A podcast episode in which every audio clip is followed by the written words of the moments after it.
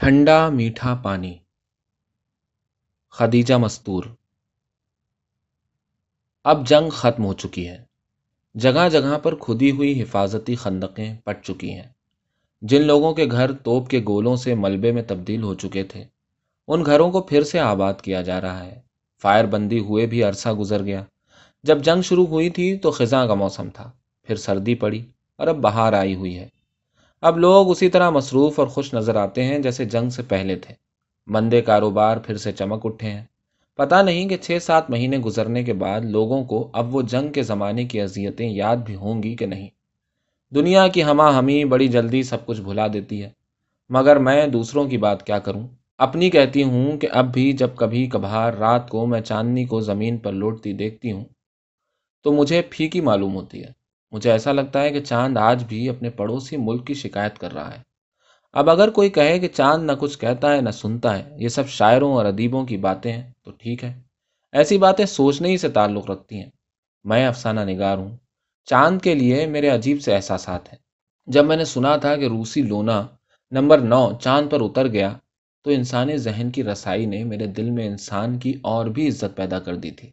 مگر میرے دل کے گوشے سے ہوک بھی اٹھی تھی۔ میں نے ایک بار چاند کو غور سے دیکھا تھا۔ تو یقین جانیے کہ میری ان اتنی کمزور آنکھوں نے چاند پر روسی جھنڈا گڑا دیکھ لیا تھا۔ میں نے چاند پر چرخا کاٹتی ہوئی بڑھیا کی لاش تک دیکھ لی تھی۔ لونا نے اس کا چرخا توڑ دیا تھا۔ پتا نہیں چاند پر انسان کی فتح کے بعد کیا ہوگا۔ کتنا فائدہ پہنچے گا اور کتنا نقصان۔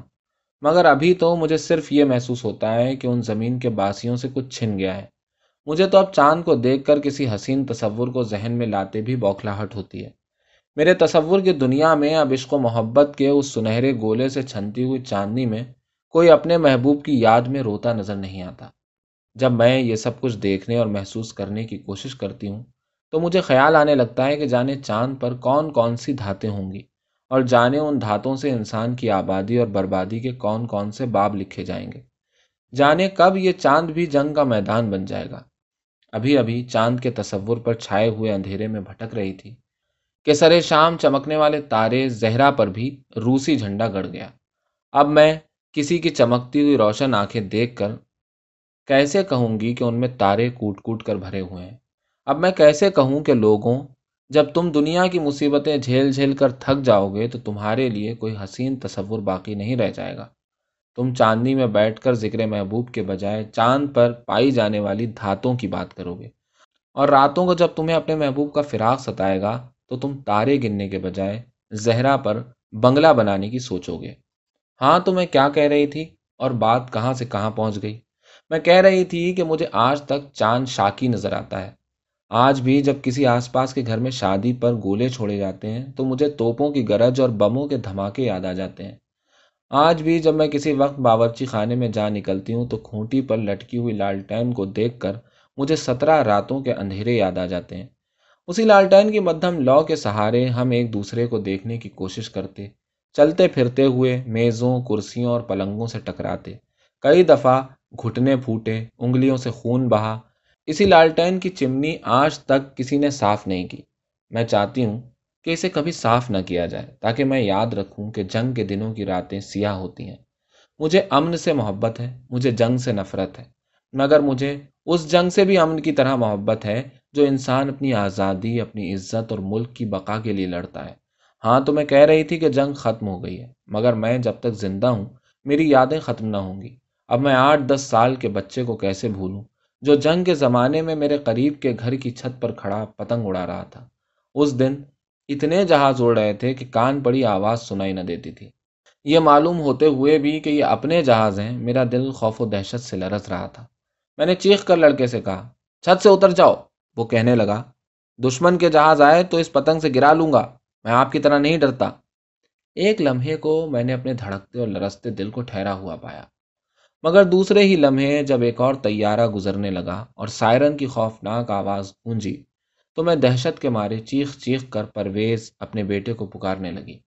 وہ جانے کدھر چلا گیا تھا۔ اسے پکارتے پکارتے میں گھر میں رہی کہ کہیں کرن نہ ڈر رہی ہو۔ شکر ہے کہ پرویز دوسرے کمرے میں بیٹھا پڑھ رہا تھا۔ وہ کتابیں چھوڑ کر آپ ہی میرے پاس آ گیا تھا۔ ان دنوں جانے مجھے کیا ہو گیا تھا کہ ہر وقت بچوں کو نظروں میں رکھتی میرا بس نہیں چلتا تھا کہ سینہ چیر کر انہیں چھپا لوں۔ جنگ کی کوئی پرچھائی ان پر پڑنے نہ پائے۔ ایک فلم میں دیکھا ہوا وہ سین بار بار میری نظروں میں گھوم جاتا، جس میں بمباری کے بعد بکھری ہوئی لاشیں دکھائی گئی تھیں، اور ان لاشوں کے بیچ میں ایک ننھا سا بچہ رو رو کر جانے کسے تلاش کرتا پھر رہا تھا۔ مگر اس وقت جب میں کرن اور پرویز کو اپنے پاس بٹھائے ہوئے تھی، تو جانے کیوں مجھے ان کی حفاظت کرنے کا کوئی جذبہ ستا رہا تھا۔ مجھے برابر وہ پتنگ اڑانے والا بچہ یاد آ رہا تھا۔ کیا وہ اب بھی پتنگ اڑا رہا ہوگا؟ اللہ، یہ آزادی کا جذبہ کیا چیز ہے؟ جسے آج تک کوئی طاقت فتح نہیں کر سکی۔ اور کیا یہ جذبہ اتنی ننھی ننھی جانوں کی روحوں میں بھی حلول کر جاتا ہے؟ پتہ نہیں بڑے بڑے ملکوں کے حکمران بھی کبھی اس طرح سوچتے ہوں گے کہ نہیں۔ وہ تو یہی سمجھتے ہوں گے کہ بڑی مچھلی چھوٹی مچھلیوں کو نگل سکتی ہے۔ انسانوں اور مچھلیوں میں بھلا انہیں کیا فرق لگتا ہوگا؟ حالانکہ ویتنام نے ساری دنیا میں ڈھنڈورا پٹوا دیا ہے کہ یہ تالابوں اور سمندروں سے نکلی ہوئی ضرب المثل کام نہ آئے گی۔ جنگ کو صرف چند ہی دن گزرے تھے تو ظہیر نے فیصلہ کیا کہ بچوں کو لاہور سے ہٹا دیا جائے تاکہ وہ رات دن کے خوفناک دھماکوں سے خائف نہ ہو میں نے سخت احتجاج کیا کیونکہ میں اپنے سارے پیاروں کو چھوڑ کر دور نہیں جانا چاہتی تھی۔ مگر کرن، میری بیٹی کی سہمی ہوئی آنکھوں نے مجھے مجبور کر دیا کہ اس ننی سی جان کو یہاں سے لے جانا ضروری ہے۔ دوسرے دن میں اور دونوں بچے بذریعہ کار ملتان روانہ ہو گئے۔ لاہور کی سرزمین کو میں نے کس طرح کلیجے سے لگا کر رخصت کیا، یہ صرف میں جانتی ہوں۔ میں اس وقت کتنی جذباتی ہو رہی تھی، شاید میں روئی بھی تھی۔ راستہ کس خرابی سے گزر رہا تھا۔ میں ساڑی کے پلو میں منہ چھپائے نڈھال سی پڑی تھی۔ ایک جگہ کار جھٹکے کے ساتھ رک گئی اور جب دیر تک نہ چلی تو میں نے سر اٹھا کر باہر دیکھا۔ فوجیوں سے بھری ہوئی گاڑیاں قطار میں کھڑی تھیں اور سڑک کی خرابی کی وجہ سے ایک ایک کر کے آہستہ آہستہ گزر رہی تھی میں نے سوچا کہ جانے یہ سب کس محاذ پر جا رہے ہوں گے اور ان میں کتنے واپس آئیں گے۔ میں نے دل ہی دل میں انہیں الوداع کہی اور پھر منہ چھپا لیا۔ لیکن دوسرے ہی لمحے تالیوں کی آواز نے مجھے ان کی طرف متوجہ کر دیا۔ سب سے پچھلی گاڑی میں کھڑے ہوئے فوجی بھنگڑا ناچ رہے تھے۔ پھر میرے دیکھتے دیکھتے ساری گاڑیوں میں بھنگڑا شروع ہو گیا۔ وہ زور زور سے ہنس رہے تھے۔ کچھ کے ہوٹوں میں سگریٹیں دبی ہوئی تھیں۔ ان کی تالیوں میں اتنا جوش تھا کہ خدا کی پناہ۔ میں انہیں دیکھ رہی تھی مگر مجھے اپنی آنکھوں پر یقین نہ آ رہا تھا۔ یا اللہ، کیا سچ مچ یہ توپوں اور گولیوں کا مقابلہ کرنے جا رہے ہیں؟ میں آنکھیں پھاڑ پھاڑ کر ان کے چہرے تک رہی تھی۔ سچ کہتی ہوں، ان چہروں پر فکر کی ذرا سی دھول نہ تھی۔ ان چہروں پر پھول کھل رہے تھے۔ میں نے محسوس کیا کہ لاہور مجھ سے جدا نہیں ہوا۔ میرا جی چاہ رہا تھا کہ کود کر کار سے نکل بھاگوں اور ان کے ساتھ ناچنے لگوں۔ اور اگر ناچ بھی نہ سکوں تو چیخ چیخ کر ساری دنیا میں اپنی آواز پہنچا دوں کہ یہ ناچ بہت ہی خطرناک ہوتا ہے۔ اس کا کوئی مقابلہ نہیں کر سکتا۔ پھر وہ فوجیوں سے بھری ہوئی گاڑیاں آگے بڑھ گئیں۔ مگر میں انہیں حد نظر تک دیکھتی رہی۔ ان کی تالیوں کی آواز سنتی رہی۔ اپنے آپ سے پوچھتی رہی کہ کیا میں موت سے ڈرتی ہوں؟ زندگی میں پہلی بار مجھے موت شہد کا گھونٹ محسوس ہو رہی تھی۔ جنگ کے دنوں میں کیسی اچاٹ سی نیند آتی تھی۔ ملتان کی دوسری رات تھی۔ ہمارے میزبان اور سب بچے سو رہے تھے۔ تو میری آنکھ کھل گئی۔ مجھے ہوائی جہازوں کی تیز گڑگڑاہٹ سنائی دے رہی تھی۔ میں نے اٹھ کر کمرے کی کھڑکی سے باہر جھانکا تو دور آسمان پر سرخ روشنی نظر آ رہی تھی۔ میں نے سوچا کہ میزبان کو جگا دوں اور ان سے پوچھوں کہ یہ سب کیا ہے کہ اتنے میں ایک زور کا دھماکہ ہوا، کھڑکیوں کے شیشے جھنجھنائے اور در و دیوار اس طرح ہلے جیسے سر پر آ گریں گے۔ اب کچھ معلوم کرنا بیکار تھا۔ سب لوگ جا کر ادھر ادھر پھر رہے تھے۔ میرے بچے پکار رہے تھے۔ میں نے جلدی سے سب کو مشورہ دیا کہ بیچ کی گیلری میں میزوں کے نیچے بیٹھ جاؤ۔ پھر ایک اور دھماکہ ہوا۔ جو پہلے سے شدید تھا۔ میزوں کے نیچے بیٹھے ہوئے بچے ایک دوسرے سے ٹکرا گئے۔ میں نے کرن کو اپنے قریب کر کے لپٹا لیا اور پرویز کے کان میں چپکے سے کہا کہ موت سے نہیں ڈرتے، تمہیں تو وہ بھنگڑا ناچتے فوجی یاد ہے نا؟ وہ ہنسا اور ڈٹ کر بیٹھ گیا، مگر میں نے محسوس کیا کہ وہ کانپ رہا ہے۔ چند لمحوں بعد پھر لگاتار دو دھماکے ہوئے، مگر وہ شدید نہیں تھے، دور کی آواز تھی۔ پھر فوراً ہی ایک جہاز مکان کی چھت سے گزرتا ہوا معلوم ہوا مجھے ایک لمحے کو سارے بچھڑے ہوئے عزیز یاد آ گئے۔ مجھ پر سخت مایوسی کا غلبہ ہوا۔ اپنوں سے دور پردیس میں مر جانا کتنا حسرت ناک ہوتا ہے۔ میں نے تصور کی دنیا میں سب کو ایک بار دیکھا، مگر پلک جھپکتے وہ سب غائب ہو گئے۔ دو جہاز ایک ساتھ چھت پر سے گزر رہے تھے۔ میں نے خدا کو یاد کیا۔ اس کٹھن وقت کے گزر جانے کی دعا کی اور مجھے بڑا سکون ملا۔ جہازوں کی آواز لمحوں کے اندر دور ہوتے ہوتے غائب ہو گئی۔ پھر دیر تک نہ کوئی دھماکہ ہوا اور نہ کوئی جہاز گزرا۔ مکمل خاموشی تاری تھی۔ بس کسی کسی وقت ساتھ کے مکان سے کتے کے بھونکنے اور رونے کی آواز آ رہی تھی۔ تھوڑی دیر بعد کلیئر کا سائرن ہوا تو ہم سب اپنی جگہوں سے اٹھ کھڑے ہوئے۔ میری میزبان خاتون جو پورے وقت اپنے تین سالہ بچے پر جھکی بیٹھی رہی تھی، پہلی بار بولی، آپا جی بچے کتنے پیارے ہوتے ہیں۔ اگر دھماکے سے چھت گرتی تو پہلے مجھ پر آتی۔ منا تو میرے نیچے چھپ کر بالکل محفوظ رہتا نا؟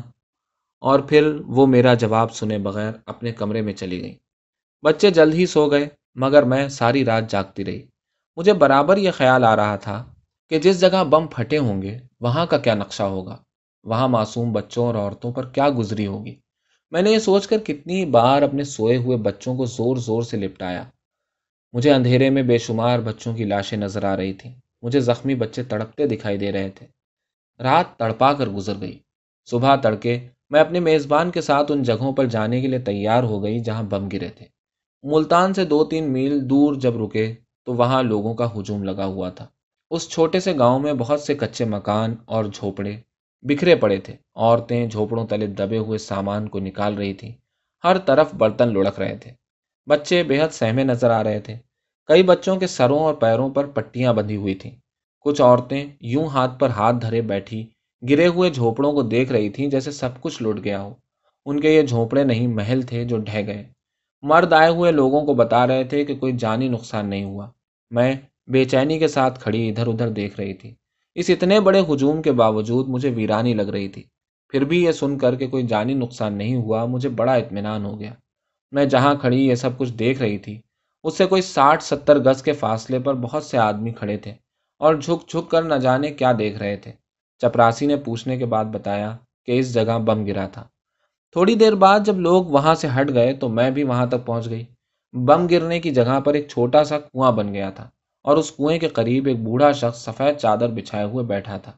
چادر پر بے شمار سکے پڑے ہوئے تھے۔ مجھے دیکھتے ہی بوڑھے نے آواز لگائی، چندہ دو بیگم صاحب، اس جگہ کنواں کھدے گا اور یہاں سے ٹھنڈا میٹھا پانی نکلے گا۔